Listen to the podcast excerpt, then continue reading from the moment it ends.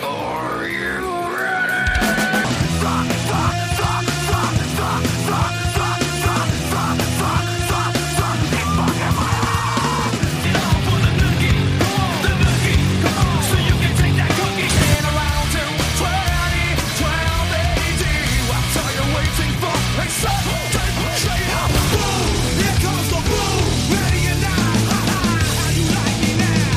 everybody, and welcome back to another edition of everybody's favorite podcast about nu metal. It is the PODKAST. This is episode number 35. I'm John, and with me is a man who drives a big truck. His friends call him Loco, and when his house is on fire, he lets that motherfucker burn. It's Bryan Quinby. Damn. All right. There you go, John. I did three songs this time. Cool. Yeah, Yeah. I know. Yeah, Me loco. Me loco. You know? Yeah, I know. I like I always rips. appreciate I I always appreciate a song um where you can sing along to it by the end of the first time you've ever heard it. So like I really Yeah. like that about Loco. Like by the by the time he gets to the third Loco part, you're just like in the car like me Loco. You're like, you're like in, which is fun. That doesn't happen too often. It's not very often where you can get immediately into a song's chorus. Yeah. Yeah. Oh, do I have a lot to say about Me Loco and Oh, all I- of the coal chamber antics? Oh, so I- I believe that it. we did cold chambry. Uh, very Chambry? exciting. Cold chambre. chambre. I don't know Chambre. what coal is in French. Chambre in French means room. It doesn't mean chamber. So That's close enough. It's close enough. Le Yeah, is, I mean, that's what they would call it. I'm gonna look up. I'm gonna look up coal right now for you, and then we'll we'll figure it out. in your head? Coal is ooh, that's nice actually. Charbon, le chambre du charbon. Okay, okay. I mean, I don't understand what the name coal chamber is, and I've done a lot of searching. Uh, Well, they talk over about the it. place. They talk about it in What's this going on? What's this going on in Vancouver? Uh, uh, What? did you hear? Did you hear about this? Did you did you see this? Oh, Uh, the Rage Van- Against the Machine thing. Yeah, yeah. You guys got a whole thing going on there. Rage against Well, the machine. look, Bryan, I'm going to tell you right now, I'm a little disappointed because um so people are speculating. So so for those of you who maybe, you know, are not on Twitter, not following the story, plus this episode's going to come out like next week. We're recording this on June 29th. Uh, but there's a uh, a very long running sort of adult soft rock, adult contemporary station here called Kiss FM that recently fired two of their uh, morning DJs. Canada in general has been undergoing a lot of radio layoffs over the last couple of years. Um, so there were there were two sort of morning radio people who were uh, beloved who were just fired. And so all day today, the station has been playing Killing in the Name of by Rage Against the Machine over and over and over again, um, which again, it's an adult soft rock station. And, you know, they've been taking calls from people who request either that song or they try to request something different. And whoever's manning the boards just continues to play Killing in the Name of. And it has sort of come out that the parent company of Kiss FM, Rogers, um, is doing a bit that they're like actually they're planning on like launching a new station and they're it they're they're making it look like it's someone who has kind of you know locked themselves in the radio station and they're playing Yeah. something you know like Saved by the Bell style. Um, remember that episode of did, Bryan? Did you ever? You're not a Saved by the Bell guy. I can't imagine. Well, yeah, but I know the bit. Yeah, I mean, I'm Yeah. I'm a radio expert, so yeah, I, true, uh, I true. do Yeah, you host a show called Street Fight Radio. You know all about it. So yeah, so basically on on Saved by the Bell, they've have they find an old high school radio station for some reason that's just like a room in the school. That's my favorite part. Like Saved by the Bell did this somewhat often where they literally just like walk into a room of the school and it's like a fully functioning radio station like with a massive soundboard, professional microphones and they're sort of acting like no one in the school knew it was there you know that classic high school thing like oh yeah we just we never open that door. We ne- we never look at what's back there. Oh there's tens of thousands of dollars of equipment behind that door. Yeah yeah we just leave it there. We'd have forgot it was even there. And then yeah and then they do the whole thing at the end of the episode. Zach i believe locks himself in the radio station. I can't remember why. I think it's because the school wants to take it over or something like that. And i don't remember. But in any case uh, yeah, they ma- they're making it seem like someone locked themselves in the radio booth and started doing this. But of course, if that were the case, they would have been arrested within like 30 minutes. Um, Or so it's clearly, or yeah, I mean it's Canada, so You never less know. less likely. I mean, yes, certainly could be killed. Less likely, but uh, but yeah, it's uh, it's unfortunate that it probably is some sort of weird corporate overlord bit.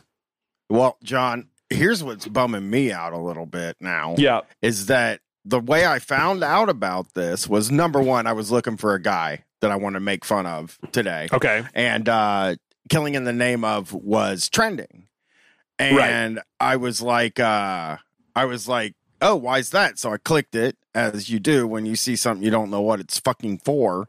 And I saw this and I just read the first like three tweets. One of them was Rolling Stone. And it's like, man, if this happened in 1997, people would know it's a bit like immediately. They would just be like, they're switching formats on the radio station. Right, right. you know, I hate that Rolling Stone was recording this like it's not a bit. It's a very obvious fucking bit, you know? Yeah. Uh, what about those DJs though? They going to get another job, you think? Who knows, man? I mean, maybe, maybe they'll go to. Ser- Do you think they'll be able to work anymore? yeah, they'll take their talents to Sirius XM or maybe the AM dial. Maybe there's a spot opening up. You know, AM six fifty, something like that. I don't think Sirius is hiring, John. No, I mean, you don't know. You never know, man. I mean, there could be lots of room for them on Sirius XM satellite radio. Um, Sucks. Yeah, it is weird because I've done a few radio hits in Vancouver. Um, a former student of mine is a producer for one of the news stations out here. And so from time to time, when there's some kind of comedy related thing in the news, he'll shoot me a DM and say, Hey, you want to come on this show and talk about this thing? And it'll be like me and some like 55 year old white lady. And I just have absolutely no concept of who's actually listening. Like, I assume there are like lots of people listening, but it's a very weird thing. Like, even when you do, like, you know, Bryan, sometimes you'll guest on a podcast or whatever, and you know it doesn't have a ton of listeners, but like people are presumably, you're like, at least, you know, 50 people are listening to this, or 100 people are listening to this, or whatever, you know. I, I it's very weird to do something where you genuinely I genuinely have no clue who is listening for what reason like how old they are what's going like it's it's a very weird thing. It feels because it's very serious. You call in they make you wait on hold they bring you on with the host whatever. It's like this very serious operation and you're like it's possible that no one is hearing this right now. It's a very weird feeling. Well, yeah, radio is so fucking weird anyway. Like I I really would love I wouldn't mind hearing like who fucking is listening to FM radio and and now. Like there is no reason to listen to I guess like if your car doesn't have Bluetooth or an aux cable, I guess it makes sense. But even in that way, I would just listen to my headphones through my phone. And if I didn't have a phone, I would drive in silence before I turned on the radio. Yeah, I mean, I guess it's like work sites, probably, right? Like construction workers have their sort of radios that they bring out on the job. But I guess those can be Bluetooth now, too. So you don't necessarily have to be listening to the radio. I also know some people who who still like sports talk radio. Which I can sort of understand that, you know, a big thing happens in sports. You got a favorite radio host, you want to hear their take on it or whatever.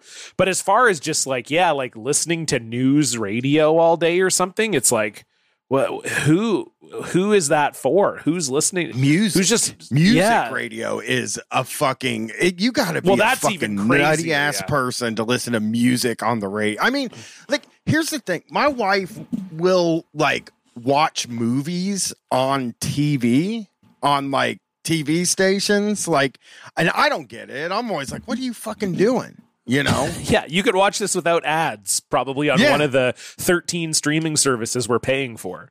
Yeah, I don't know why you're watching, but she's like, I just like it to be there more Right. than I like, you know, I, I just, I want it to be on. I don't want to have to pay attention. It's like, yeah, you could just turn it off though, and you would be in better shape than watching the Avengers for the 4,000th time on uh, TNT. It, that's Yeah. a twisted thing to do. That's a twisted sicko Joker thing to do. And uh, it's, I would presume that there have to be some people that are just like, eh, I just want the music on. You know, yeah, but like I a would white noise any- thing. I hate the idea of not picking every single song that I listen to Oh, me too. in in my like. It's just like I I'm just I don't want I don't even want to listen to like a playlist with songs I don't know. Uh, I just I want to pick everything, and that's Right. what I want. I hate random. I oh oh god, do I hate it when people mix up songs on a seat on an album? That is shuffle is oh, shuffling. Yeah, people who just put shuffle on for an album. Holy fuck, that drives me wild. Like, why would you do that? What kind of a person does that? Like a person that just doesn't give a shit about anything does something like that. It's sick. Okay, they should go to jail. They should. I know. I agree Yeah. completely. I agree. And it's just, yeah. The thing that really blew me away too in in Canada, like I said, uh, well, I talked about this on the on the bonus episode. Um, but in Canada, you have to play a certain amount of Canadian content on the music radio, so you get songs repeated so often. But then that also happens on like hit radio. Like the okay, the last time I like listened to the radio for any extended period was actually one of the things you're talking about. I was in Arizona for curling. There is actually a, a curling club in in Tempe, Arizona. And we were down there for a curling tournament and pardon me, we had rented a car and the car we rented didn't have like Bluetooth or aux or anything like that. So we were just listening to the local like hit radio station in Arizona. We had to drive 20 minutes from the curling club to our Airbnb. So we were in the car for about 40 to 80 minutes a day, roughly. And the hit radio station at the time, Rockstar by Post Malone, was out. And in that weekend, we counted, we heard it 17 times in Jeez, four in four days in the only being in the car like for an hour a day. Like they were literally playing it three times an hour probably. It was nuts. Where you're Heavy like that's also yeah like heavy rotation is crazy. It's you're just like i gotta 20 hear this song seven so- seven times a day or 12 times a day or whatever. It- like if you were at work and you just had it on all day you just hear that song that many times it's just like mind-blowing. Yeah, it is. It's funny to to think like, wait, I'm only supposed to listen to this for 20 minutes. Like if you're listening to it all day, they're basically telling you like, no, you're supposed have shouldn't turned be. the channel or Yeah, gotten yeah. home or whatever. You shouldn't be Yeah. listening to this. This next song coming up Stop is it. a rock star by Post Malone, and that's that's what you're supposed to be like again. Again, okay, I'll, I'll you know, I'll change the It's channel. so They're- They're telling you that, yeah. It's crazy because 99.7 The Blitz is our rock station. I love here. that you brought it up before, and I nine seven the Blitz. The Blitz is how they do it. When I was listening to it, it had like the Viper, the Blazer, uh, Susie Wad, uh, Ronnie. You're Hunter. listening to the Viper Woman. and the Blazer on the Blitz. Now they have Loper and Randy in the morning. Are the names. Loper, Loper. Loper and Randy in the morning. Is They're that crazy. actually his name, or is it like Jeremy? Loper? Oh, okay. Jeremy Loper. I just They're didn't know right if it was like uh, he's just like, oh yeah, I lope around. I'm just like kind of a renegade nomad kind of guy. That would have been even funnier if that was like his nickname or whatever. He's like a MMA, a guy that's into MMA, and he's a hype beast, is what I know. And he's Oh, also probably 20 years older than me. Right. Sure. Um, we but- had the Edge. That's like Canada's big. I mean, Vancouver has the Fox. Um, but like the Toronto one, the sort of like flagship, like they had their own cross country music festival for a while called Edge Fest. Uh, but that was the uh, 1027 The Edge. the Blitz is how they would say it. And like, I could turn that, John, I'm fucking not even being funny here. I could turn that on, and within two hours, I would hear Touch Peel Stand by Days of the New. I can guarantee you they will play it. And it has been in pretty heavy rotation since the 90s, that song. And it's great. Every time I find myself in a place where they're listening to it, within a few minutes, it's like, getting on level ground, I won't let it. And I'm like, why this song? Out of all the songs that exist in the whole fucking world, this song is the one that you play all the fucking Huh. time. I'm trying to think of the last time I heard a Days of the News song. I could turn it on right now and have it for you without you fucking trying, man. I mean, it's been. I mean, it's been. It's been like literally 20 years, probably since since those since like they had those singles. Um, Won't you touch me, touch me? I won't let it go. Now I stand. I can't. I I still like because I'll sometimes. What was their other Brett- big song? I got to look that up. They had another oh big one man, too, they right? didn't have another one. I mean, like, well, the Blitz didn't feel that they had a, another one like of that size. yeah, but I mean, yeah. they're getting so many royalties from the. I mean, they probably play it seven times a day, John. And I'm not even bullshitting you. At least, I'm which is thinking of maybe Shelf in the Room or Enemy. Says their songs Enemy. are Enemy. Yeah, I feel like maybe that was the one that I've heard a bunch. Yeah, Touch, Yeah, Peel, Enemy. and Stand. What a fucking touch peel name! stand. What a And name of a song. Right now, here's one they play in pretty heavy rotation. They're playing it right now. "Shine" by Collective Soul. Oh, that's. You I mean, hear- yeah. they play it. Hero, hero, Hero. Oh, hero. I just always- now. I always wonder. I How always old were you wonder when you learned they- that Collective Soul has four guitarists or whatever it is? Like I remember Oh. never even thinking about it, and then uh, I learned that they had like six members and four of them play guitar. Three of them, they have like so many guitars in the band. Wow! I didn't know that. Actually, the thing I know about them It's or was three always at told least. is Christian. They're Christian. Oh yeah! Oh, big time! Yeah, yeah. yeah, Yeah. That's that's what I do know. The last time they played Days of the New today was 457. Uh, the uh, Touch Peel stamp 457 today. So still on it, baby. Still fucking on it. I love They do that not that's stop. real. Uh, It's yeah, so Collective Soul has two guitarists, and then the lead singer also plays guitar, I believe, at times. So yeah, so three. Sorry, not four, but uh, oh man, that's Always really hated good. them. Always It's hated really them. good and stuff. it might be just their Mhm. Christianity. I might be. I might be. uh They have know. a few good songs. I mean, I'll I'll be honest. I, there's a few, and but it, it could just be more of a um, just like a time period thing for me. My dad still likes them, but like for December still goes for me. Gel is still good too, but like I'm not saying they're. Well, I'm not saying they're good. Yeah. Gel. gel,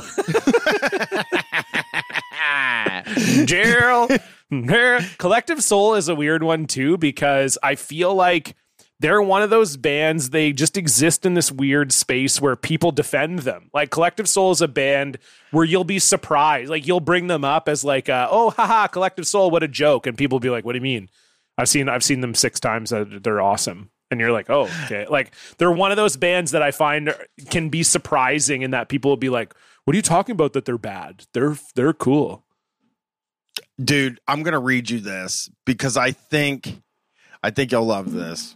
I gotta look- I gotta look. Okay, so hit me I'm looking at 99.7 Jail. of Blitz. Jail. Jail. I'm looking at 99.7 of Blitz uh last few songs they played. oh yeah hit me baby Okay. I'm gonna read Yeah. you the list here. yeah Uh, read me the list. right now, currently they're playing Collective Soul Shine. um yeah before that they played Falling in Reverse, Zombified. Uh, Sure. That's a new one, I guess. But now here we go. This is another one they play.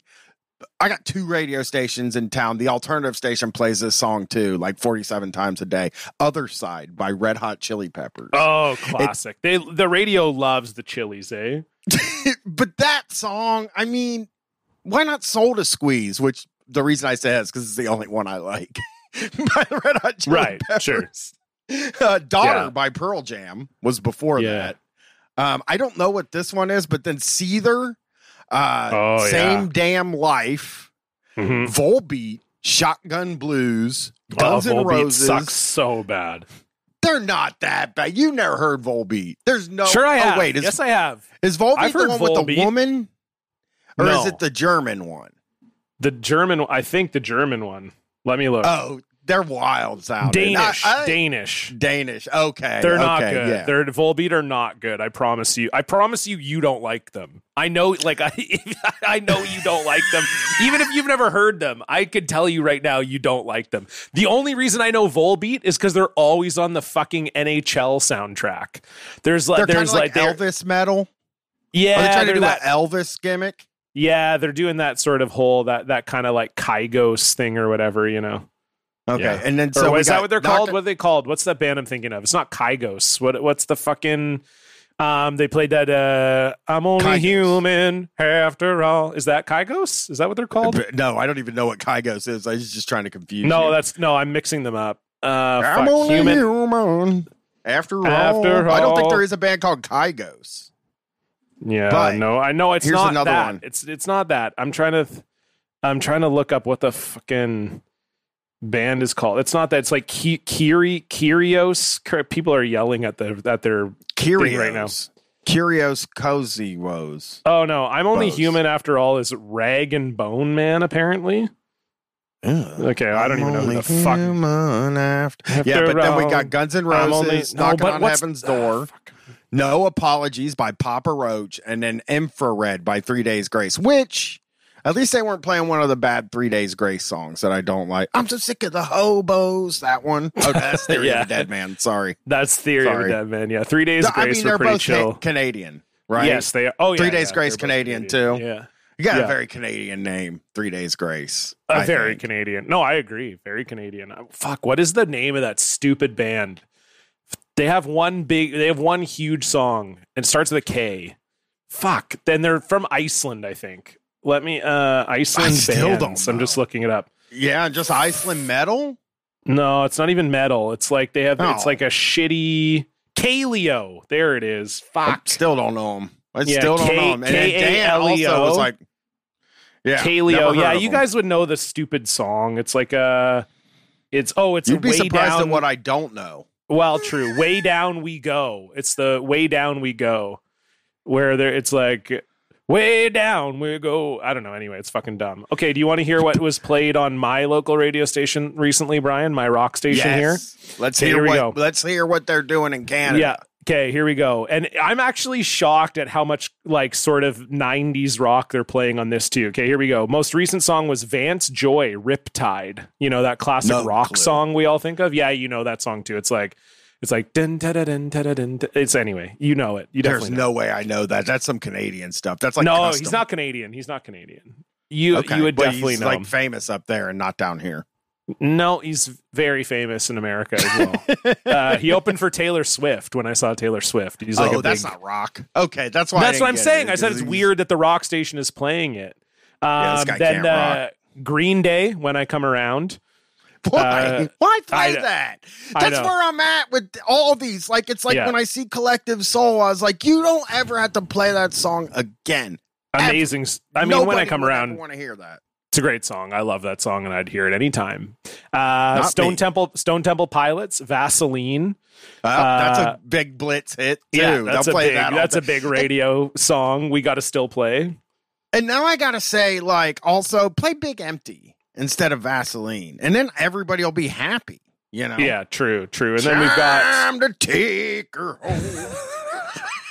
then we've got Now Red Hot going. Chili Peppers, Black Summer, Three Eleven, I don't know that Amber. Foo Oh, Fighters making a fire, Arcade Fire ready to start, Van Halen running with the devil, Metric all comes crashing, Killers, Mr. Brightside, REM, Man on the Moon, uh, Three Doors Down, It's- Kryptonite. Bingo. It's kind of hip up there, though. I mean, even Well, I also- I shit is kind of hip. Well, I skipped all the Canadian bands you've never heard of because again, they have to play a certain amount of Canadian. So I skipped the Serena Right. Riders and the Big Sugars of the world that uh, our listeners would have no idea who they are.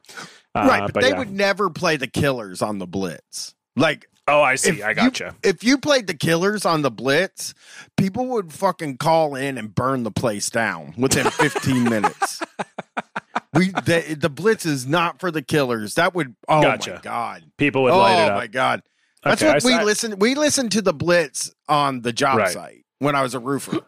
Sure. and uh, you know, I had an MP3 player by the time I was a cable guy, so right. whatever they listened to, I just listened with headphones on and said, if they're sitting, I'll sit in the passenger seat. Like, just don't talk to me unless you need something. I'm listening to something else, brother. Well, but, uh, yeah. A band that uh, I'm sure the Blitz would have played Mm-mm. is Coal Chamber. Nope. Nope. Okay, well, let me have the segue, Bryan. For fuck's sake, But you they just can't.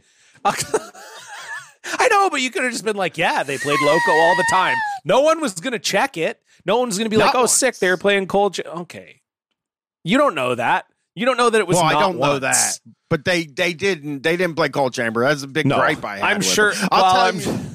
I'm sure no Let one played you- Coal Chamber. In fairness, How fucking dare you? My brother called. what? I just they're not a radio band. Who My was playing Coal Chamber on the radio?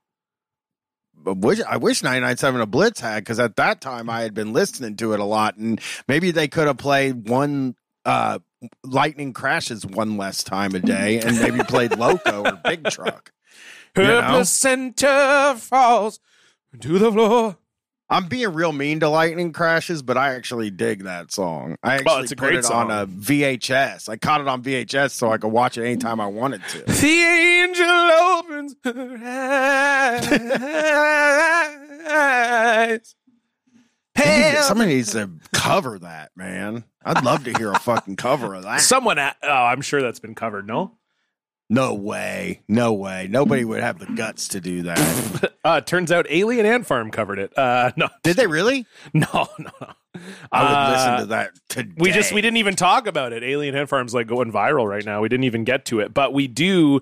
We simply have no choice. We have to get to. And you're right. There hasn't been like a big. Oh, uh, actually, I was going to say there hasn't really been like a big artist that's covered lightning crashes, from what I can tell, with a quick Google search. But you know who does cover it live?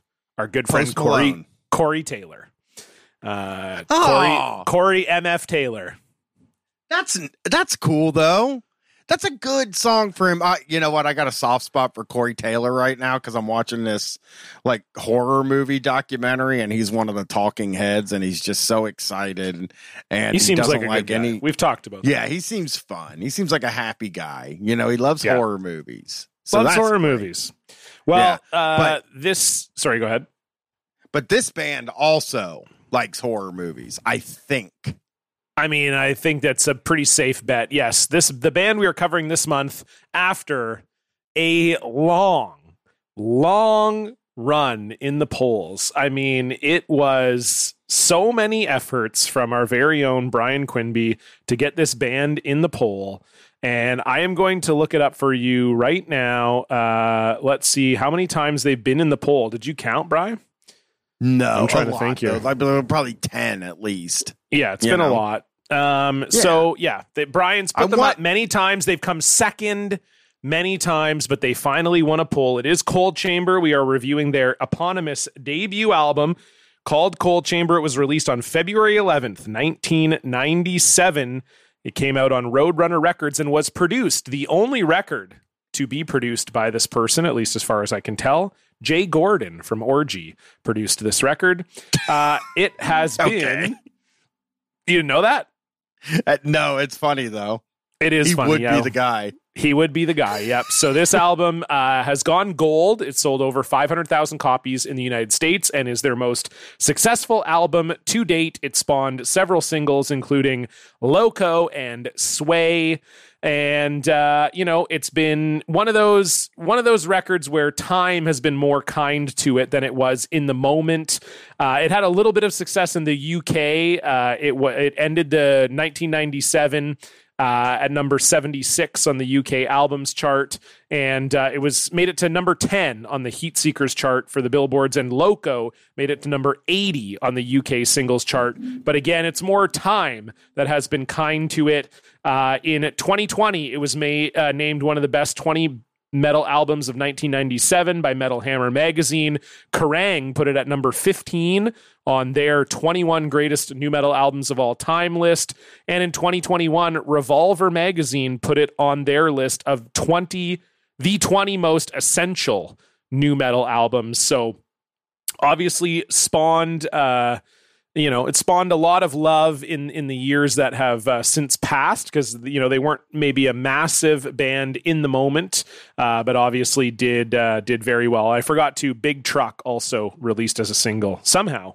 Um, big truck was uh, was a single from this record. And bryan look you know i'll leave the floor to you. This is obviously a record that had uh, a pretty big impact on you. Tell us about your history with coal chamber and and this record in general I mean, the reason I kept putting it in the poll actually was just to have us on the record talking about it because it was like super important. Like it was one of the bands that got I would write on the back of my notebook at school. It was like I had like four or five bands I would put on there and Coal Chamber just this album, Coal Chamber, was always like one of the ones there. And uh, I saw them live a bunch of times. They came through town, and uh, their shows were really, I would say, like like Korn got like really big pretty fast compared to some of these other bands. So it was kind of like, you know, Korn Korn was headed to bigger venues. Korn was in bigger venues, even you know, sort of from the beginning. You know, I saw him at at a well, the Newport's not too big; it's a little over a thousand. But I I, I saw these guys at uh, a very small club, probably like four or five times. Tickets were only five dollars, and they were like just the most crazy concerts uh, that I would go to. These guys allowed stage diving, which most bands don't allow stage diving, and they like encouraged it. It was really the only time I ever stage dove uh, maybe once or twice during ICP when they call everybody up on stage, like to storm the stage. I have uh, been up there and and kind of jumped off, but uh, this album just. I mean, I wore this fucking thing out over and over and over again. I put this album with Korn, Deftones, and Limp Bizkit. These guys come like right after that little group, you know, like just one of my favorites. Yeah, Coal Chamber. This is a weird one for me. Um, this is a we've sort of touched on this a little bit on the show before, um, but I think back then, at least for me, and and maybe a little bit for you too, but I know other people had this experience also. I it was very easy to dismiss a band off of one song because CDs cost twenty dollars. So you you know you had to be at especially for me I was only like you know I was 12 when this record came out. Um, you know I didn't have twenty dollars laying around all that often, so I was pretty judicious with the albums that I did buy. And one of the albums that I bought in 1999 was this Canadian compilation called Hard. Um, and I th- I don't know if I've brought it up on the show before, but it was a very strange compilation. It was a Canadian like metal compilation. I was actually talking about it with Holiday Kirk on Twitter the other day. Um, but it was like it had like Living Dead Girl by Rob Zombie. It had Machine Head on it. It had, I think, Sevendust on it. Um, it had a bunch of just, it was just like a bunch of hard songs. And I really only bought it because there was a Canadian band on it called Scratching Post, and they had a song called Blood Flame that I really liked. And their album wasn't easy to get because they were kind of a small, like Canadian metal band. But that song was on hard, so I bought it. And Coal Chamber had a song on that record. Um, I believe it was called Bruises. Um, let me look it up just to double check that. Um, but I don't think I've ever heard that one. Uh, yeah, I think it was called. I'm pretty sure it was called Bruises. Um, it's from there. It's from like two albums after this one, I think. Oh, Uh, okay. well, that's what I mean. It was like one of those where you're kind of like, ooh. Um, okay, let me see here. What was it called exactly? I'll find it right now. Blisters. Blisters. Um, so that came out. I heard Blisters. I didn't like it. Um, and that was kind of it for me with Coal Chamber, um, which I know, you know, is maybe a bit of a a bit of a reductive way of of looking at it but but uh, I just I just didn't care for it. I just I was like, oh, blisters. This song's kind of not great. It ended up being on their they so they ended up giving it to compilation records, and then it ended up being on their greatest hits album later on. So it wasn't even actually on a proper Coal Chamber record. So it might have even just been a B side. So maybe that wasn't a great. But I didn't even know what B sides were um, back then. So I was just like, yeah, okay, whatever. And so Coal Chamber just always kind of lived in that zone for me. Um, and then, you know, obviously you talked about how good they were. And I was just always kind of like, yeah, maybe they're good. I don't know. And so then when it finally won a poll, it was exciting for me because I was like, okay, I'll, I'll, finally get a chance to check this out. And uh, yeah, I mean, it's a good, it's a good record. What can I say? It's very it, it it's it would i mean i think like anybody who listens to this it would be very hard for you to if you're into this music I think this is one of those albums that like can't really be dismissed. Like I you can say you don't there's stuff on here that isn't good. There's and I think you know, listening to it today, I think there was some filler on it a little bit. I didn't really think anything got long in the tooth on here, and it is only 45 minutes, which is really long now. But you know, we know how long well, these albums get. They get well, and the forty-five minutes includes like a hidden track that has like an a, a minute and a half of silence, and so it's really more like a forty-minute album. It also has two skits, uh, both of which are deeply offensive. Um, which, if you cut those out, that's another minute chopped off. So it's really like a thirty-nine minute album, which I agree. Like it, it hits hard and fast. Um, two things really stuck out about it for me on kind of the first couple listens to it. First one, and I think this is obvious, you know, I don't think I'm telling tales out of school here. Um, obviously very influenced by Korn's first record. God, um, I'll, I'll say this too. It is basically what you get if you've never listened to Coal Chamber and you really like Korn's first album, you really just get a second Korn's first album.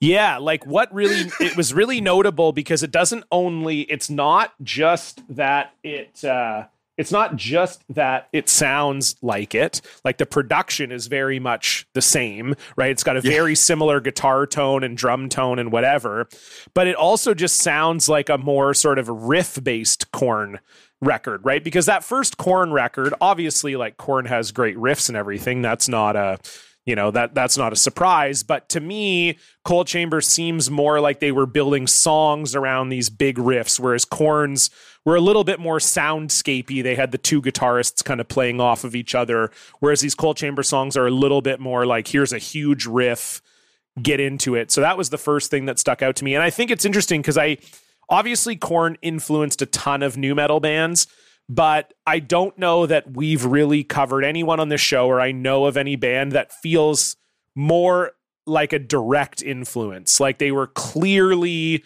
heard the first Korn record and they went, okay, this is what we want to do. This is what we want to sound like. We want to be like them. Um, it's just so clear to me. And not very many bands sound like Korn. Like they really don't. Like I think Korn, like I said, I think Korn's an influence, but it was really it's hard to do what Korn was doing. You know, they have a very unique uh, rhythm section style. Jonathan Davis is a very unique singer. Not easy to copy, not copy, but be more influenced by Korn. Coal Chamber's kind of the band that does it, so that really stuck out for me. And I and I'm not saying this pejoratively. I think it's a, a really good. Uh, like you said, Bryan, a very good extension of that first Korn record. The other thing I like is that this record is really silly. Like it's very yeah. silly at times. And I think that that they were the first band to embrace that too. Like Limp Bizkit you know, we think of Limp Bizkit as the silly nu metal band, but Limp Bizkit took themselves pretty seriously for most mm. of their run, right? Like it wasn't until 04, 05 where they were coming out of the giant toilet on stage, you know, and then obviously now they're just, you know, they're like a carnival band. Fred's got the dad wig on and they're writing songs called Dad Vibes. Like they fully leaned into it now, but at the time, Limp Bizkit took themselves pretty seriously and all of the bands had that sort of metal attitude of like we're sort of badass we're kind of we're taking this very seriously. And i kind of think it's cool that in 1997 it feels like coal chamber recognized like oh this music at the end of the day is kind of ridiculous. Yeah. Yeah and, and it is like you know when I listened to it today, I was like, you know, there is also like a possibility that they are kind of goofing on Korn somewhat in this album. Like in a way, I don't want to say that they were because I might be wrong. I know they all came up in the same Yeah. circles, right? But like we re- we I, I forget what it was when we did the Lynn Straight album. Uh, we read about Snot, and they said that the the the bands that were the LA bands were Snot, Korn, Coal Chamber, and uh, Deftones. I think maybe, and I don't even think Or- Deftones was Orgy. an LA band. Yeah, yeah, Yeah. yeah, Yeah, Deftones Um, really feel like a Northern California band, right? Sacramento. They feel a little separate from everyone else. Yes, they do. They do. And uh it just for me it was like for me it was like uh this album came out I, if I'm not mistaken, I think it either came out right after Life is Peachy or before Life is Peachy. And I was just Uh, like I'll check that for you. Fucking starving for for new music before Life is Peachy. You know, I had 3 albums at that point. Yeah, Maybe this- even 2. This album came out five months after Life is Peachy. So Life is Peachy's October 96, and this one's February 97. So I would have had to have had this by like June, maybe. I would guess. I might have bought it when it came out. I could see me hearing about Coal Chamber and buying it when it came out. I think what is actually probably more likely is one of us got handed a uh uh uh demo thing on the way out of a Right. concert Right. that because that's how we got into Limp Bizkit. Uh, stuck counterfeit and something else like early versions of those songs. Somebody handed us a cassette tape with those songs on it, and we just listened Pollution, to them maybe? over and over again. Pollution, stuck, and counterfeit, but they were like demo Yeah. versions. Sounded a little cleaner and shit. Um, and uh, we listened to those like over and over again. So. And that's the same way I heard Slipknot the first time too. Somebody handed me "Spit It Out and Let It Bleed" or uh, "Wait and Bleed" on a uh, tape. We had these like two songs. We just listened to them over and over again. And I bet you somebody probably handed us a big truck or a uh, uh, Right. something like that. Also, and this is something we don't talk about as much on here as we did in the beginning. The album art is very appealing to me. The album art is insane. The album art is fucking insane. And it's hard it's hard for me it's hard for me to figure like whether this is just a product of its time because it is it's got that kind of day glow 90s kind of thing to it with the colors of it.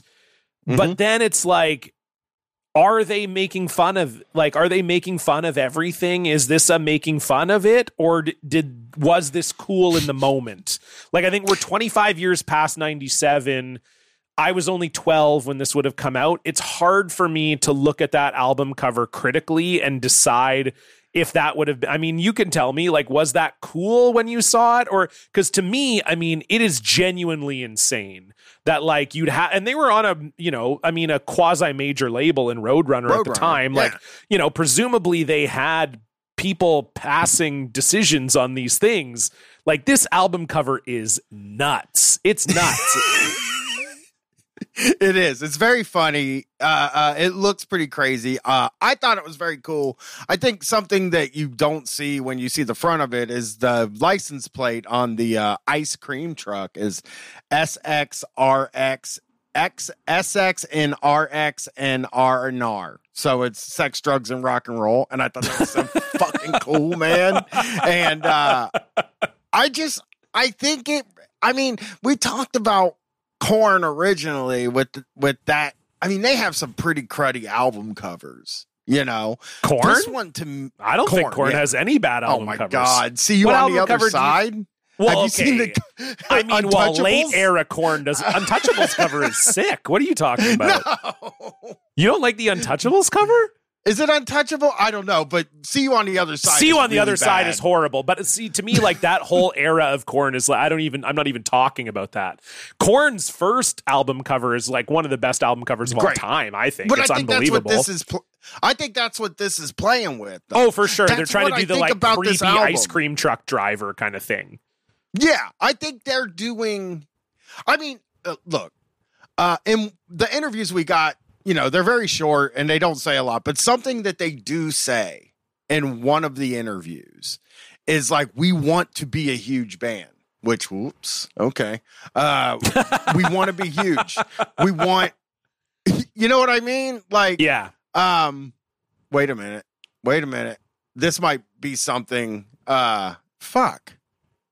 Um, yeah, but we wanted like cool covers. Uh, I like the the the sort of elementary school.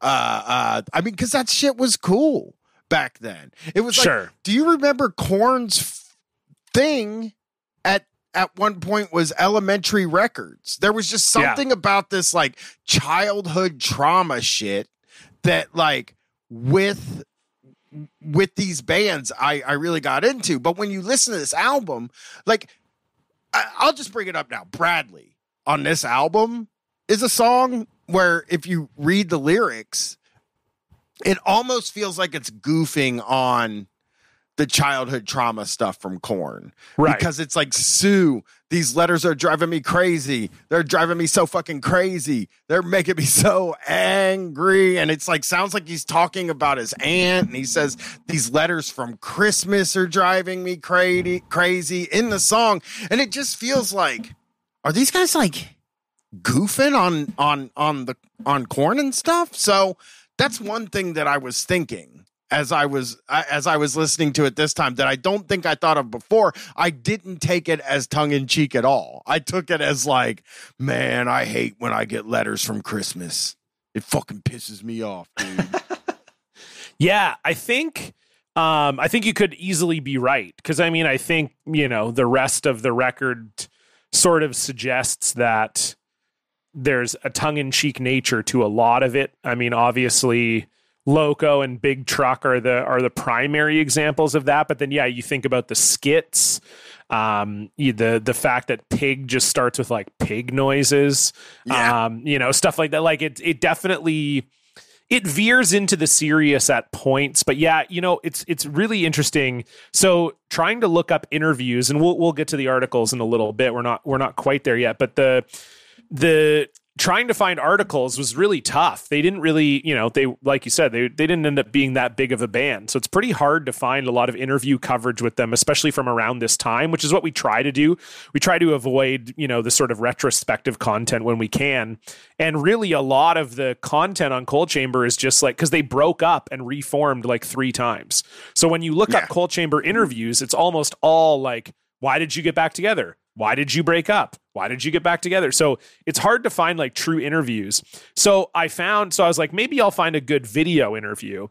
And I found an interview from 1997, right from when this came out, and it was an MTV, uh, just like an MTV news segment. They were interviewing uh, Miguel and Dez, and they were playing a show with Pantera in New York. And so they got uh, Meegs and Dez to be in a horse-drawn carriage, and so they're interviewing them in a horse-drawn carriage. And Meegs just looks pretty normal. He looks like, you know, a guy in the Deftones. He's wearing like Dickies and a t-shirt. And then Dez looks like an insane person. You know, he's Yeah. got his his braided chin beard and his weird ass haircut and whatever. And they give the most normal interview I've ever heard in my life. Like we've covered so I mean, we've cut, you know, this is episode 35. We've covered probably 30 different bands or 28 different bands or whatever it is. And you know, there's something about all of these bands we can usually find like, oh wow, this member of the band was pretty fucked up, or this guy was pretty stupid, or whatever. These two guys, I mean, despite like that's the thing, Dez looks insane, and he was just like, yeah, you know, we're really happy to be out here on tour with Pantera. It's really awesome, and we love playing live shows, and the you know the Pantera guys are really nice, and and we're super into the you know we're super into it and it's just really fun and we all like each other and like there is nothing weird about them at all and they come across as pretty well spoken which e- makes me think even more that this is all a bit kind of that they're sort Yeah. of just like yeah this is all we recognize that this is a style of music that we can make and that we like like i don't think i don't think they're trying to say like oh you know we're we're going to be you know i don't think they're trying to say like oh we hate this so that's why we're making fun of it like i think they like it but i think there's a yeah there was a sense that at least on this record i don't know did, did they get more serious later on bry because it feels to me like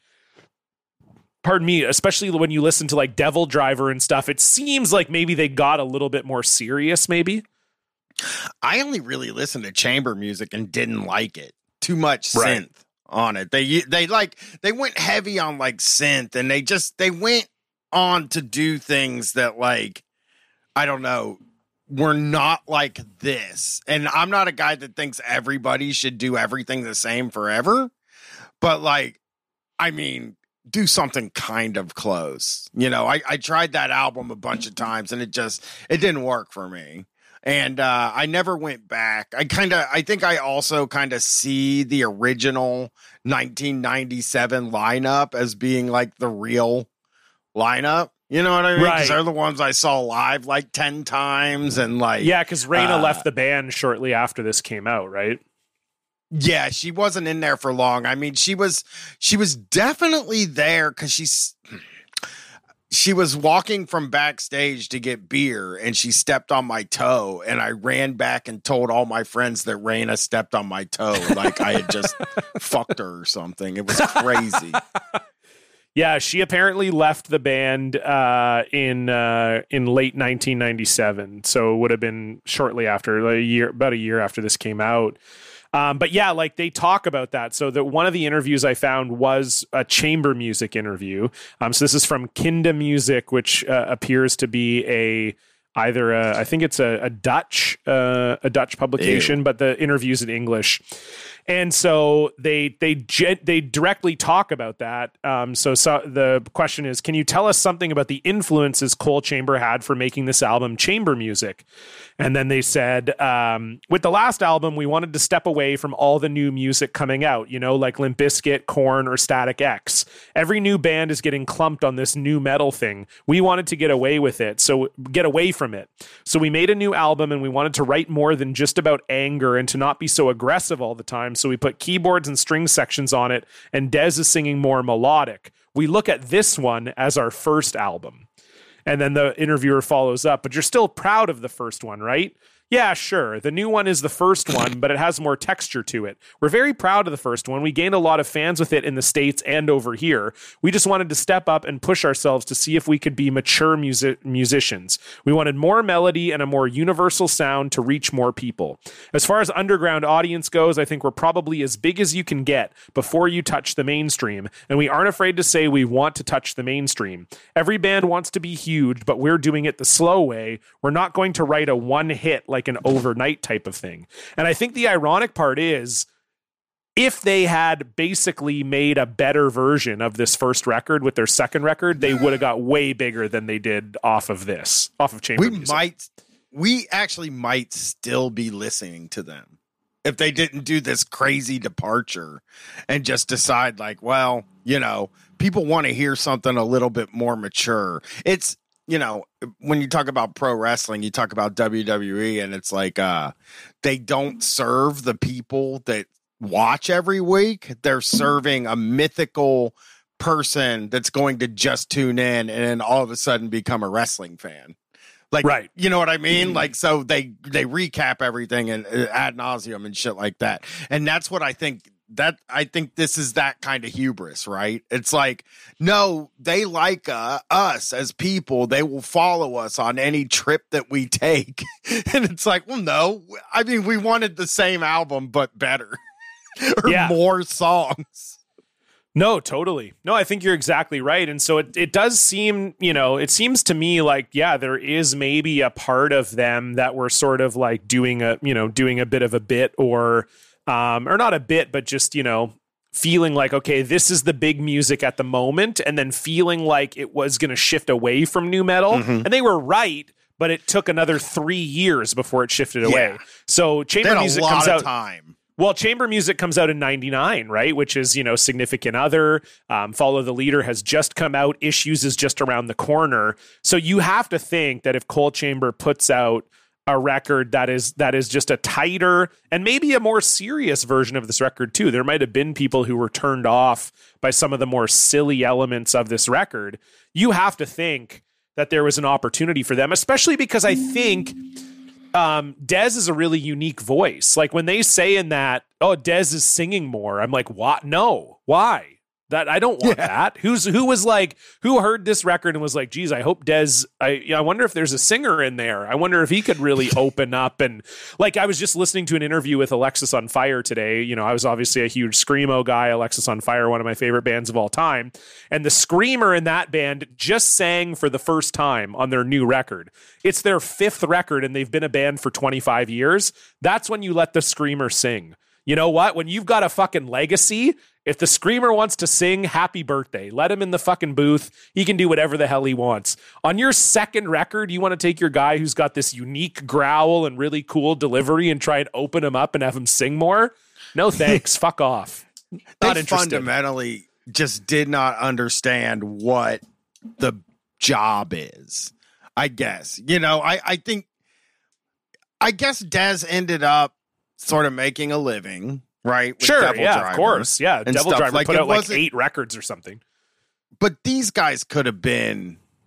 I, I do think that when you start talking about this stuff, Coal Chamber is going to come up in like the second list of bands. Like I, I think anybody that liked nu metal heard of Coal Chamber and was kind of, uh, I mean, at least heard of them and maybe heard Big Truck and Loco and was like, oh, those are pretty good, you know. But but like, you're right, dude. They, you know, what would have uh, been ideal for them is to take a bunch of B sides from this album and release it as a second album. It's really Yeah. what I would have done because I mean, it feels like they captured magic there with this album because again, chamber music is not good. It is Sure. really not good. I'm It is- taking your word on that, but yeah.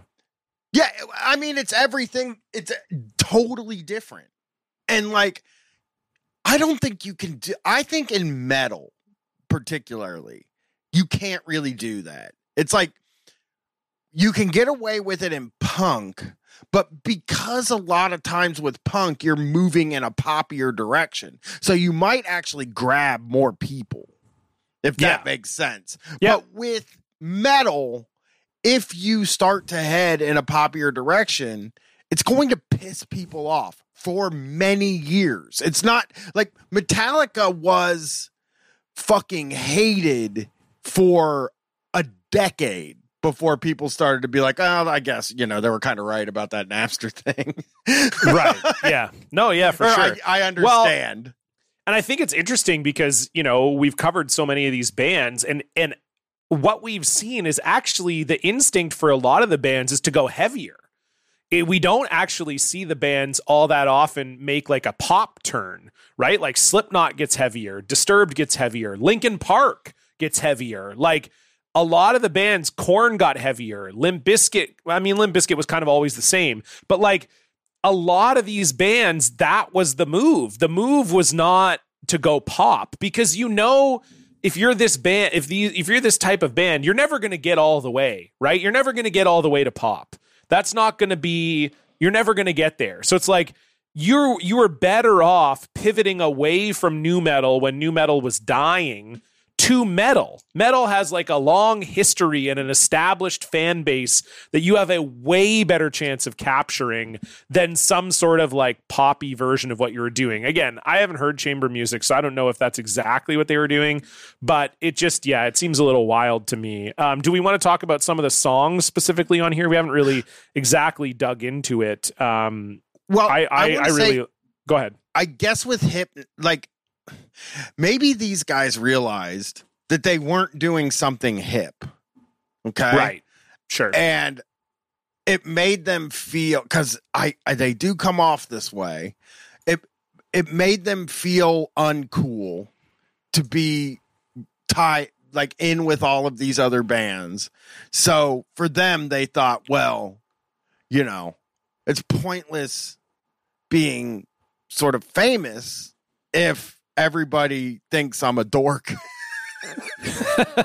you know, like Yeah. eh, eh, like that that they were like, I can't be in a nu metal band. I don't want to be a, a like a nu metal guy because they're making fun of that in Spin magazine. I want to be respected by the people that read Spin magazine. I think Right. is what maybe they wanted. That's my guess. I Yeah. would have wanted that too back then. By the way, I'm not saying this is a bad thing. I'm just saying it was a bad calculation. Yeah. But uh yeah, let's get into these songs, man. Yeah, I mean it's it's uh like I said, I I really loved it right away. Um, you know, I connected with it immediately, especially cuz I think it's funny, you know, people who have been wanting us to do this album, you know, tweet at us or say in our Discord, you know, they kind of make jokes, right, about Loco or Big Truck. Oh, I can't wait for John to hear Big Truck or whatever, you know. And um it's funny because I it just it really didn't deter me at all. The sort of like silliness of Loco or the silliness of Big Truck, like that really didn't it didn't deter me in any way. Like I right away I was like, oh, this is really good. It hits really hard. And and yeah, I mean, I love the first Korn record. So a record that's produced to sound exactly like that, I am so in on. I thought I the one thing I would say is it does it is a bit of a back diving record for me. Um, I think the first seven songs are all really good, and then after the song named after a slur in Spanish, um, the rest of the album is not as good for me. Um, it's still good. Like I, at no point was I ever like, okay, I'm checked out on this. I thought it was all really solid. Um, but yeah, like for me, Unspoiled, I think is the best song on the record. Um, it goes. really, really, really like it. Hits super hard. Is a little bit more serious. Doesn't have that kind of silliness that like Loco and Big Truck do, and even Bradley too. But hits a little bit harder. Then obviously Sway is fun. They're doing, you know, Oh, they're God. interpolating the whole set the roof on fire thing, which is fun. And then First is good, yeah. And then you know. And then it's like I said, it's still good. I have no, there's no song on here that is skippable for me or that I thought was like, you know, oh, I don't love it. But at the same time, I think in, you know, when this record comes up for me, when I'm feeling like, oh, I want to listen to it again, I would not be surprised if I kind of make it to track eight and then I sort of just turn the corner a little bit. And I'm like, okay, I, I got enough of, I got enough of what was here. Did you have the same kind of reaction listening back to it? Because you know, I don't know. Obviously, back in the day, you loved the whole thing, but did you have a, a similar reaction? Well, it tends to when I go back to these things, the weirder the weirder thing is like I I tend to revert back to uh when I first heard them rather Yeah. than like near the end. I I I, I love Unspoiled, which is a song that like man, I forgot all about that one. Like listening through this, I I totally forgot about Unspoiled, which basically sounds like fake off the first Korn Yes, album. totally. Almost exactly. like I know it. it's got It that rules. similar do do do do. It's got that similar like progression to it. It's really yeah, I love it. Yeah, Um, I love Big Truck. I think Big Truck is super good. You know what? Somebody on Twitter called it uh the Louie Louie of nu metal. I'm like, I gotta say, truck. that's big I mean, truck. dude. I saw these guys live so many times, and Big Truck, uh, Sway, and Loco just made everybody go fucking insane. I believe it. It- I believe it. you know like it was it was like just people in the air and and a song i love that i don't know if everybody really likes is I I really like pig uh always Yeah, loved Pig it is even decent. back then Yeah. yeah always loved it even back then i i think you know it's the last song on the album or whatever and and it- you know whatever but it ends up being really good i i i like the uh I like to end when he's like, "I'm filthy swine and I'm filthy." Like that's that used to go hard in concert too. I mean, you got to think about it like this, dude. When I saw these guys in concert, these were the only songs they had, so this was all they played. Because I was done once chamber music came out. Oh, I mean, yeah, I could I can see all of these songs hitting, and I think like the stuff. What I love really is like. I, I think it's easy to be cynical about things like Big Truck, where it's just like, oh, he's literally just singing about a big truck. like, I know that that sounds like, I know that there's like a bit of a cynicism there of like, oh, he's singing about that's really the song's about a big truck, you know. But like ultimately, a lot of the best songs that we have in the canon are really stupid and silly, and it's okay to just have a stupid, silly song. Like "Rollin" is an amazing song, and it's really it's stupid. trucks. Yeah, it's also Yeah. about trucks or motorcycles or vehicles, just in general. It's like, hey, we like to roll. Things that wheels that roll, we fucking love wheels. Wheels are dope, you know? Like sometimes it's just okay to to just write a stupid song, you know? And I think No, I think I just I love that about it. I, I think it's such a funny concept uh, to bring to fruition with a straight face and every like it's brave. It's brave. You know, even in '97, you're really towing a line when you're writing a song about trucks called Big Truck, and the chorus is you just going Big Truck like over and over again. Yeah, you're towing like you got to be really sure that it's gonna because that can go either way. It could so easily people just be like, "Are you fucking kidding me? This guy's singing about his truck. You got to be. What am I listening to? Country music? Get fucked, you know." But like, the, you, so it's a risk, and I just I love that they took it, and I love that it just pays off. Like everybody loves it. I, I I'm sure of that, and and I can totally see it crushing in concert as well. Oh yeah, it was really good. I mean, that that's like the thing is like they have great like they have great concert. Like Sway is starts out in such a way that it it guarantees wherever you are the mosh pit's going to lose their fucking mind when it kicks in because it's Because like everybody knows the you- opening. yeah, they give you a little bit of warning, and the crowd Yeah. starts going the roof, the roof. But but they like whisper it, you know, at first, and then just kick right into the heaviness of it. And I think this album also achieves something that we've been looking for since we've been making this show. This maybe comes close might even be I, I have to give this a lot more thought i can't make a determination right now but you might be able to help me with this john Okay. this album is evil disco like this solves the essential problem of nu metal which is these are not fun songs to listen to at a party now these songs are fun songs to listen to at a party. If they had been bigger hits, we would be listening to those these songs at parties now. You know? I agree. I mean, I agree. I, I think honestly, you know, Korn is probably the band that's gotten the closest, not on a consistent basis. Obviously, there is a myriad of Korn songs that you would never play at a party unless you wanted everybody to be upset.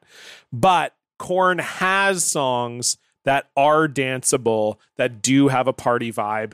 I think they're the closest to what we might refer to as evil disco. And I agree. There is a swing uh, to this music that does lend itself to evil disco. And I'll tell you, Bryan, in one of the interviews, uh, and we're going to get to those very shortly, they they describe their sound as spooky core. Um, and so I don't know, you know, again, I don't know why every single one of these bands, well, I know why. It's because they didn't want to be called nu metal. So every single one of these bands was trying to say what their own genre was, which is nuts. Like who does that? Yeah. it was like what a weird time period where every band was like, "Oh, the music we're making, it's in this genre we made up."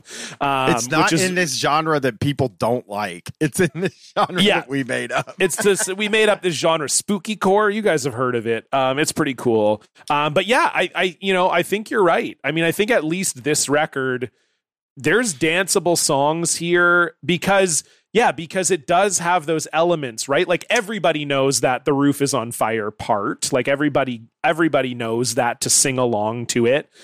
And then yeah like who wouldn't want to be kind of dancing to loco and big truck at a party you know? Like again it's not every song in this record. I don't think you would just put it on at a party and let it run No. for 40 minutes.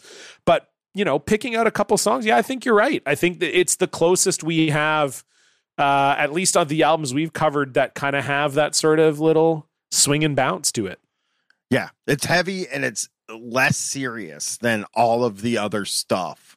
Like I think the only other band that might hit them as maybe a little less there might like Limp Bizkit isn't that serious, but they kind of are serious. Um and I I can't really think of anybody else that hits like we're fucking having fun. This is like fun music too. This isn't just like unloading trauma on people or like screaming about Yeah. women. Kid Rock, I guess, would be in that uh, vein. Yeah. Yeah, Yeah. Kid Rock is right, but I, I they had something here. It's really a bummer that they didn't go with this and instead decided to try a new thing because like they had something here. They they could have been we could have been talking about them as like in the big like four or five bands, you know. I I saw these guys go on after Slipknot and tear the fucking place up. Like go on and headline with Slipknot open for them and like carry just the same energy as Slipknot. And that's really fucking hard to do. Yeah, they got nine guys. They got nine guys, Yeah. and two of the guys' entire job is to just run around. So yeah. It's a bummer. It's a, I wish they would have gone with this instead of what they ended up deciding. We're going to run away from the music that people that I want to hang out with think is uncool. Yeah. No, I, I I hear you on that for sure. Um, okay, well let's get to uh, let's get to the articles. We've got three here. We have the one I already talked about from KindaMuzik. We also have uh, one, the Spooky Core one from Maximum Ink We love Maximum Ink here on the PODKAST. And uh, pardon me, we have one from Lollipop Magazine, which that's a great name for a magazine, has to be said. Uh, Bryan, do you want to start? Did you pick anything out? I mean, we talked about this earlier. They do just seem like genuinely very normal people, and these interviews are not that interesting. Yeah. I mean, Maximum Ink is the paper of record for the POD. yeah, it's pretty much up there. Yeah, exactly. If if uh, if Bryan was ever kidnapped, I would be like, make him hold up today's copy of Maximum Ink or I won't know that kidnapped for real. Uh, just some, just a few uh little nu metal things they did in the articles. Like that was what I decided to pick out. I was like, oh, did they do any nu metal shit? And they did. Um, we got what kind of music do you listen to? And uh, I could give every listener to this show four chances, and they would get it right by the fourth one. I mean, I'm sure, you know, when it happens, they got to say Faith No More. That's a safe bet. If you were going to say it, it would be Faith No More. Uh, but the second one, uh, The Cure. Music that nobody that listens to them likes and absolutely They finds love to say the cure. They love they love to say the cure. It's a big Yeah. thing. I hated The Cure growing up. Oh, I still don't and all like the these cure. I mean, they're not as bad now. My daughter got into them for a period, Sure. so They I got a couple bunch of- good songs. It's like- they're like one of those bands. If they're on, I'm not like fuck this, but I'm never like God. I need to hear more of this. But every one of these bands thinks it, it is. It, I Yeah. hate saying this word, but it's it's uh, nu metal virtue signaling. Oh, it is. Um, no, it is for sure. One hundred percent.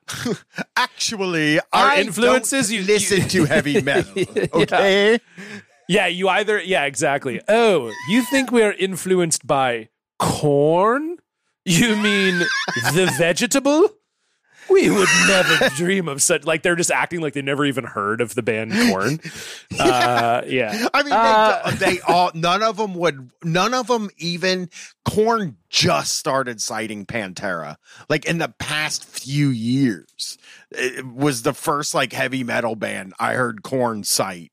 Like they just none of them, none of them want you to think that they listen to heavy metal music, which is such an odd thing. But I guess like you know, I don't listen to a lot of political podcasts. you know what? I mean? So, yeah, I guess like, I guess there is that, but I just think like, I, I just think they're so funny. It, it is so transparent what they're doing when they say faith no more, and to to a greater extent, Duran Duran was is one Mode. of them. Depeche Depe- Mode is one They of love them. to The say Cure. Depeche Mode, The Cure. Yeah. No, you're the Uh, my- Smiths. you get the Smiths too. That's Oh, a that's a good yep. one too. the Smiths. Can I also say this? Which Yes. I really love.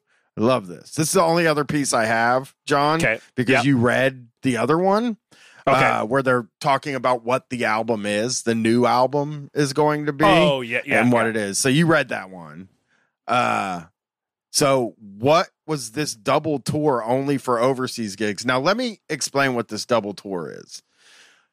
Type O Negative and Coal Chamber. So basically, the greatest tour of all time that's ever happened, and I missed it because I didn't like Type O Negative. Um, because I thought they sucked. Because I thought, oh, what's this guy just joking around? Ugh, don't do that in music. like, uh, was this the double tour only for overseas gigs? Yeah, it was, but now we're going to do it in the States starting in January the 21st because we had so much fun and we want to mix the two styles of kids together. Now, this last sentence gave me great joy to read. So we're co headlining because we're both at the same level over there. People are always a people are always saying that about Coal Chamber and Type O Negative. Same level. They, there was a lot in that article. That's the only one I cut out, but there was a lot in there where he was explaining, like, well, we're actually kind of famous. You yeah, know? we're pretty Uh, huge. yeah. Don't do that, guys. Hey, people that are in bands that are listening, even if you're famous, don't say you're famous ever. I'm that's reading bad. an article about you. That's you're already more famous than most people. If someone is interviewing you, like someone cares about what you have to say about anything, you're already more famous than like 97% of people who walk on the earth. Yeah, and Coal Chamber, you can't sit around calling yourself on the same level as Type O Negative. It just it's untrue. Really. I, I hate to say it. I, I feel real bad saying that to them because 1997 Bryan would want to whip my ass for what I'm saying. But they're just not. They're in two different levels. Coal chamber and Type O. Yeah. Well, and also too, like they talk about how they're like a smaller band. Like it's funny how it changes, right? Because I, the one interview from Lollipop is from '97, like two months after the album comes out, April '97. And so someone said you must get the Korn compare. Or the interviewer said you must get the Korn comparison a lot, both for sound and style. How do you feel Oh, about that? really. And then Meeg says, We take it as a compliment. Korn's a great band. People have to compare us to something, I guess. We also get White Zombie and Marilyn Manson a lot. And then Mike says, It's the new style of heavy music, so that's okay. Um, and then they also say, uh, people were talking about. Uh, then they ask any comparisons you thought were way off base. Mike Crowbar and Nine Inch Nails. We use no samples, nothing. And Crowbar, like maybe the guitar sound. And then the person, the interviewer says, but that's like comparing both of you and everyone else to Sabbath. Not to mention all you guys are, you know, little. And Meeg says, yeah, we're a small band and they're big. So that's where they were at. And then you read these other, like, you know, we read that one where they're talking about, oh, we don't even want to be, we're not nu metal, we're not Korn, blah, blah, blah. And then there's That's another one. Self preservation, though, John. You know what I mean? That is Sure. like that is like knowing how to like when you're in a a band that's riding a crest of of uh, a, a wave of music. It, that's kind of like saying stuff like that is kind of like knowing how to you know make a fire out of flint and some leaves. and. It's like real survival shit. You're like, no, I'm. I don't. I. I don't want none. Of, I didn't know it. I don't even know these bands. They're. Yeah. I don't know. They're. They're just like. They're just watching. Every time somebody calls them nu metal, they're watching their future paychecks go away. True, true. And then uh, this is from a year later almost. This is from February 1998, the Maximum Ink one. And it's funny how they're trying to distance themselves from Korn, um, Maximum Ink So earlier they were talking about Spooky Core. And they said, I guess that's because there's so many downtune bands from LA like Korn, the Deftones, and Snot. And we had to come up with something to differentiate ourselves from those bands. So we came up with Spooky Core. Then they say some other stuff. And then Maximum Ink says, You mentioned Korn and your sounds are familiar. Were they an influence? And then uh, I think it's the drummer who's being interviewed here. Um, let me just double check. It says DM. I'm trying to think of who this is. DM. I don't even know if they have a DM in the band. Direct anyway. message. Yeah, yeah, exactly. Um, okay, it is uh who the fuck is DM? I guess Dez? Dez is the only person who has an D in Des, their my man. Desman. Des the man. Anyway, Yeah. uh, so the interviewer says, You mentioned Korn, your sounds are familiar. Were they an influence? I'm not sure if they influenced us as much as it's an LA downtuned heavy thing. Anyone that says they invented the down tuned style is just whatever. It's been around forever. I mean, Fear Factory uses it.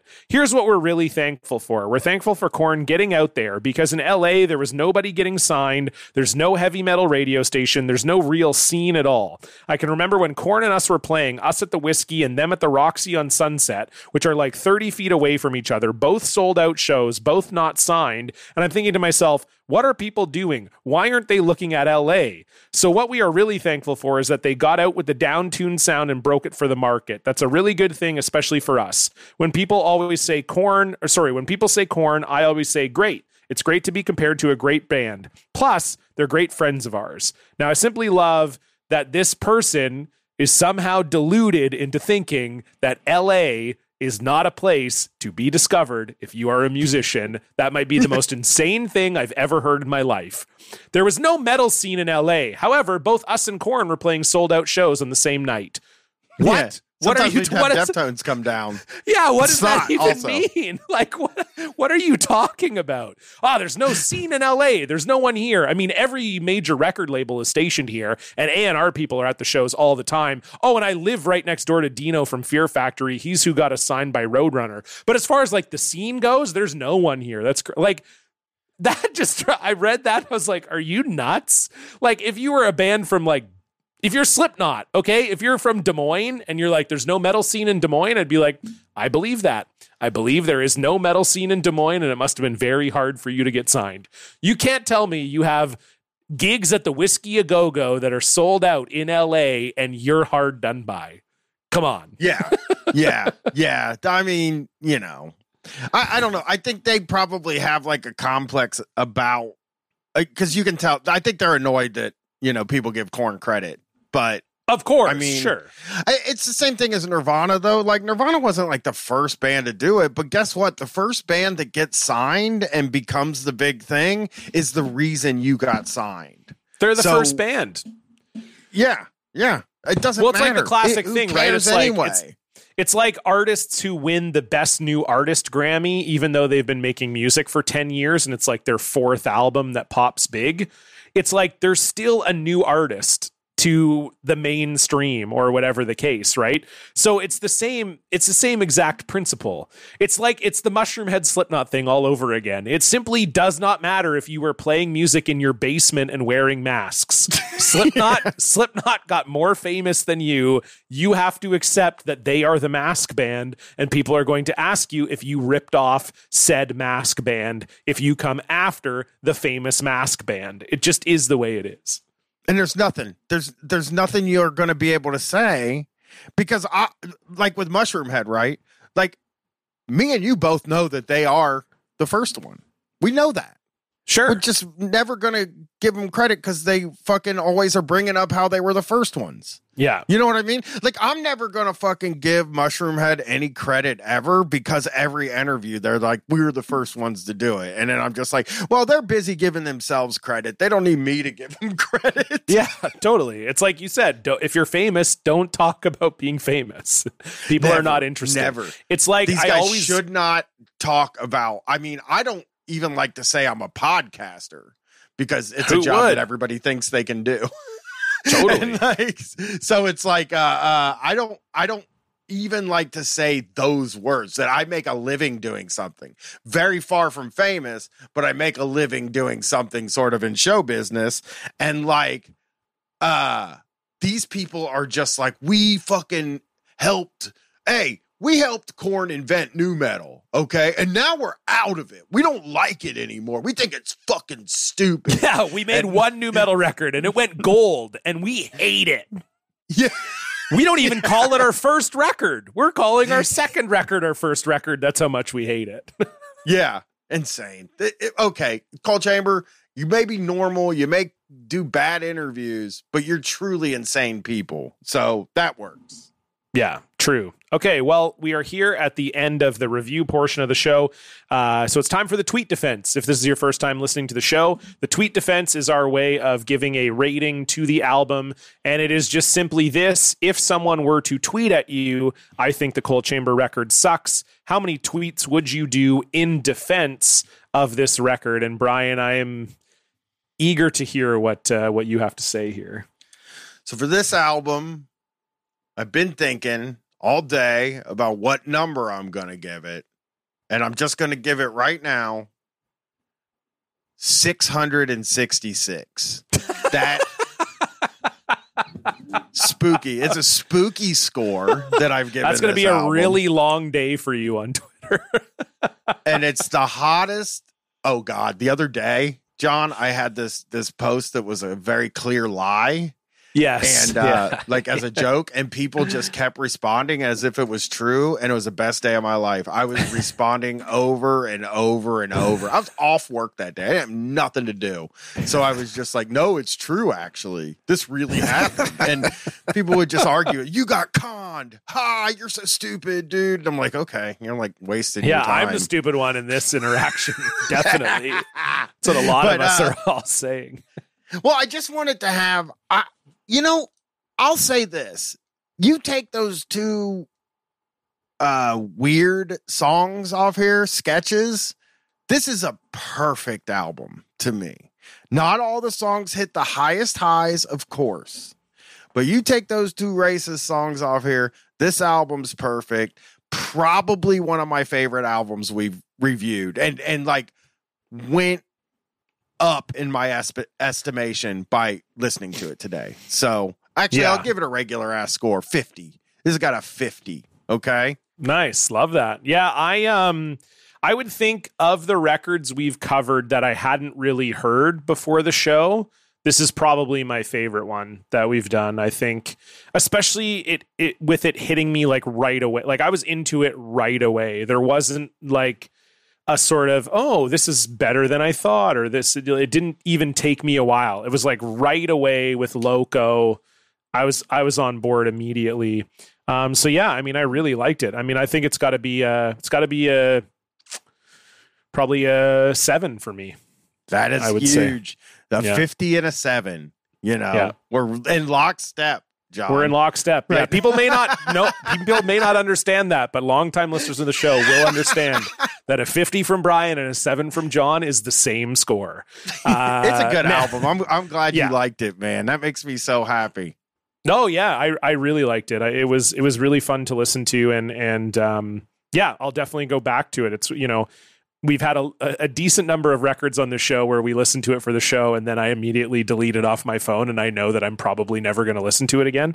Uh, this one, it's it's going to stay. I'm I'm going to really uh, get into it more, and and yeah, I really liked it. So, yeah, if you want uh, more content from the show or you like what we do and you just want to support us, you can head on over to patreon.com slash the PODKAST. That's cast with a K to support the show. It's just $4 a month. You get three bonus episodes every single month.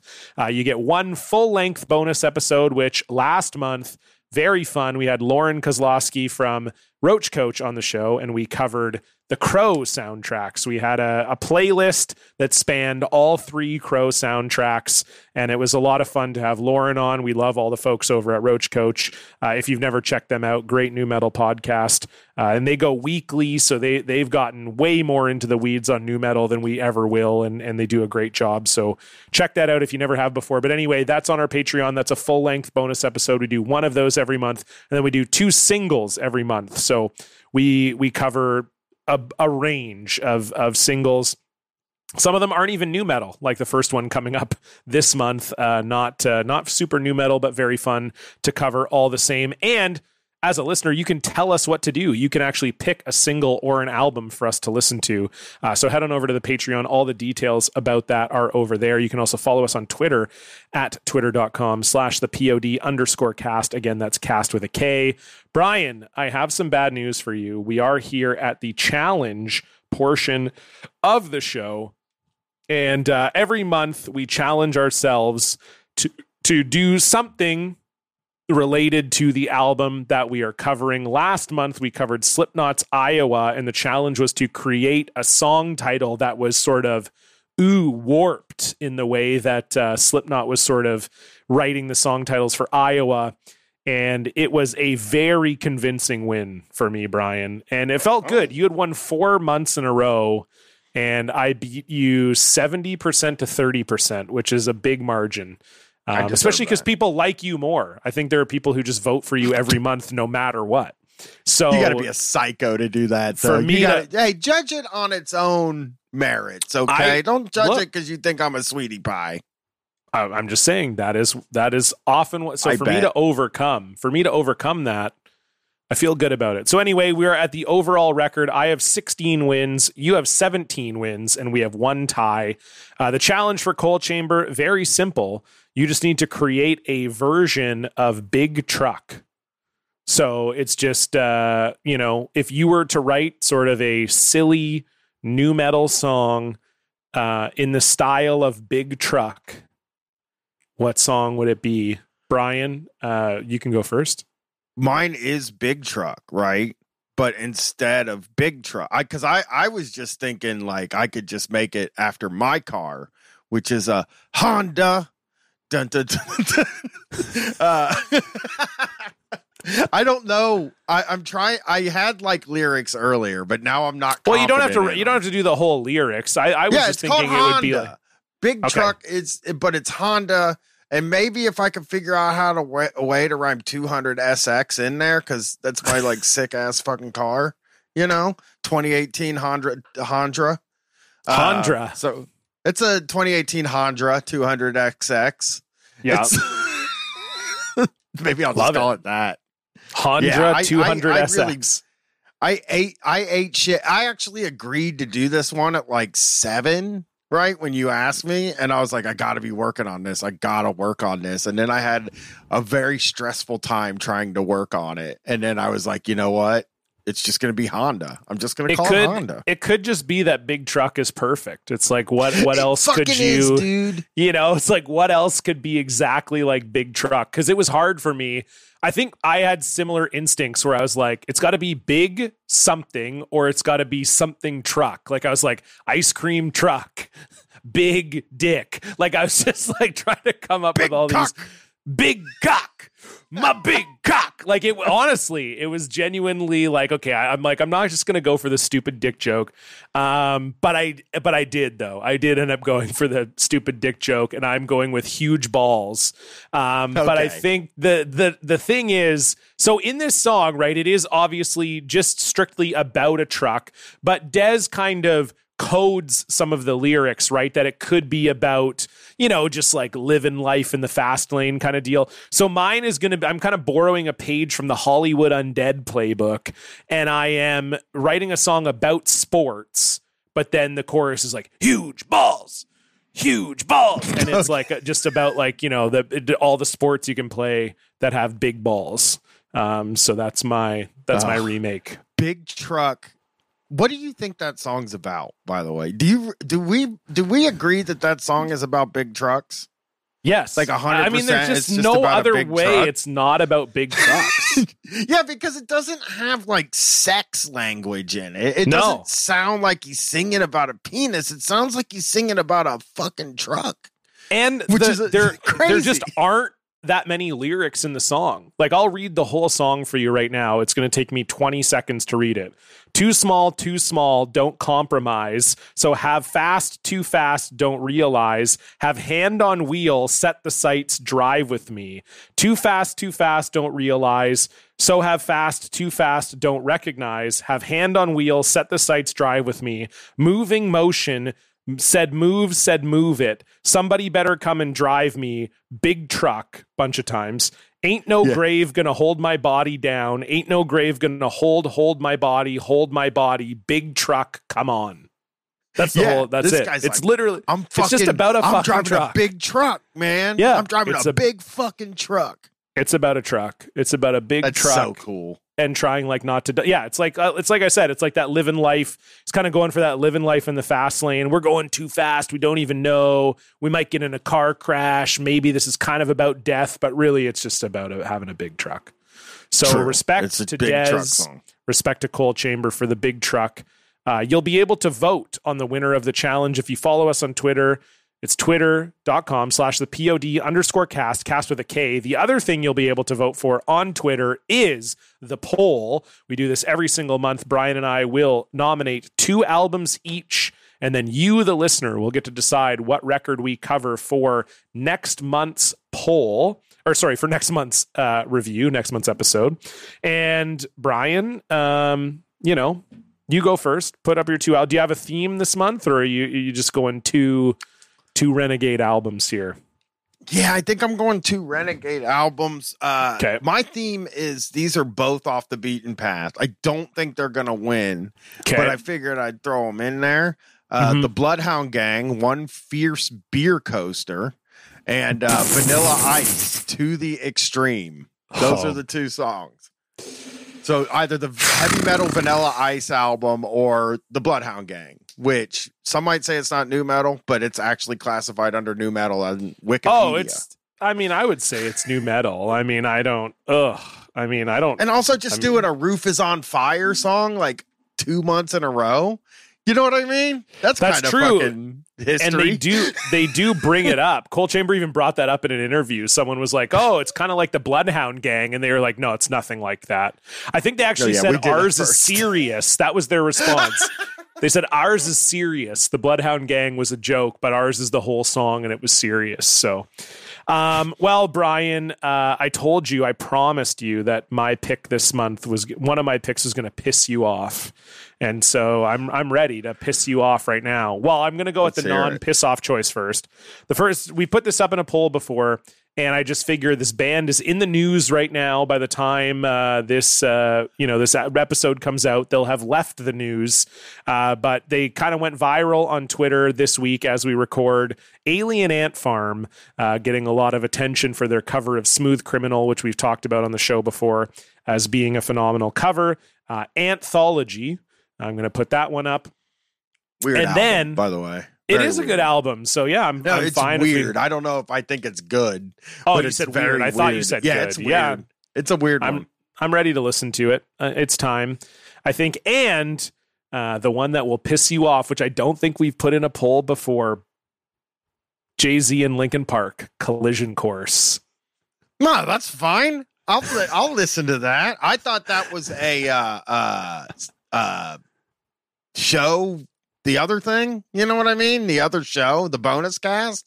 Yeah, but yeah. uh no, it's not. It's I don't think it's Hey, yeah. I, I don't think it's a bonus because I, think I know it is kind of technically like a compilation or a rarity, but it's just so iconic. It's like an iconic nu metal moment. So I feel like it it would deserve a main episode. Plus, we could we could uh, you know we don't even need interviews or articles because we'll have the footage, the the very awkward footage of Jay Z recording with Linkin Park. Uh, but in any case. The I'm- one no, thing that it's got going for it, hot. it's short. It's only six songs, so it also has that going for it. Yeah, neither none of these four would really would really annoy me at oh, all. Oh, I'll be I annoyed if either of yours win. I think. No, I'm just kidding. Oh, come on. we're man. doing. Bloodhound I, I can tell you this: we're doing. A, we're doing one of the singles from the Vanilla Ice album in August. So it, Let it me tell you, be. say ice, ice, baby. no, it's not. It's it's not that. It's not that one. Okay. It's a. It's a. Just. It's one of the ones from his rap metal album. So Oh, anyway, is so fun. No, no. It's gonna what's be- it called? Because it might be Ice Ice Baby because he calls it something different. So, Oh, like he don't have to look redo- up, he redoes it Yeah, on the rap metal album on a heavy oh, metal. fuck. Yeah, the I didn't one I even know picked. that. Oh, that's even Too worse. cold. It's called Too cold. Oh, I think that might be the one we're doing. I'm Too pretty cold, sure. Too cold. Oh, Too cold. uh, too cold. Yeah, that is the one we're doing in August. Too cold by Vanilla Ice. Oh, that I is know a that single. song, baby. I know that, that, song. We're doing that single for Rod in August, so it'll be uh, we'll be ready to rock. Anyway, uh, if you want to pick a single for us to do, or an album for us to do, or you want to subscribe to our bonus content, again, you can head on over to Patreon.com/slash the Podcast, cast with a K, and you can follow us on Twitter if you want to vote for the winner of the challenge and in the poll. It's always a good time. So check us out on Twitter at Patreon. We love you. Thank you so much for listening. We appreciate it. We'll see you back here next month. Goodbye.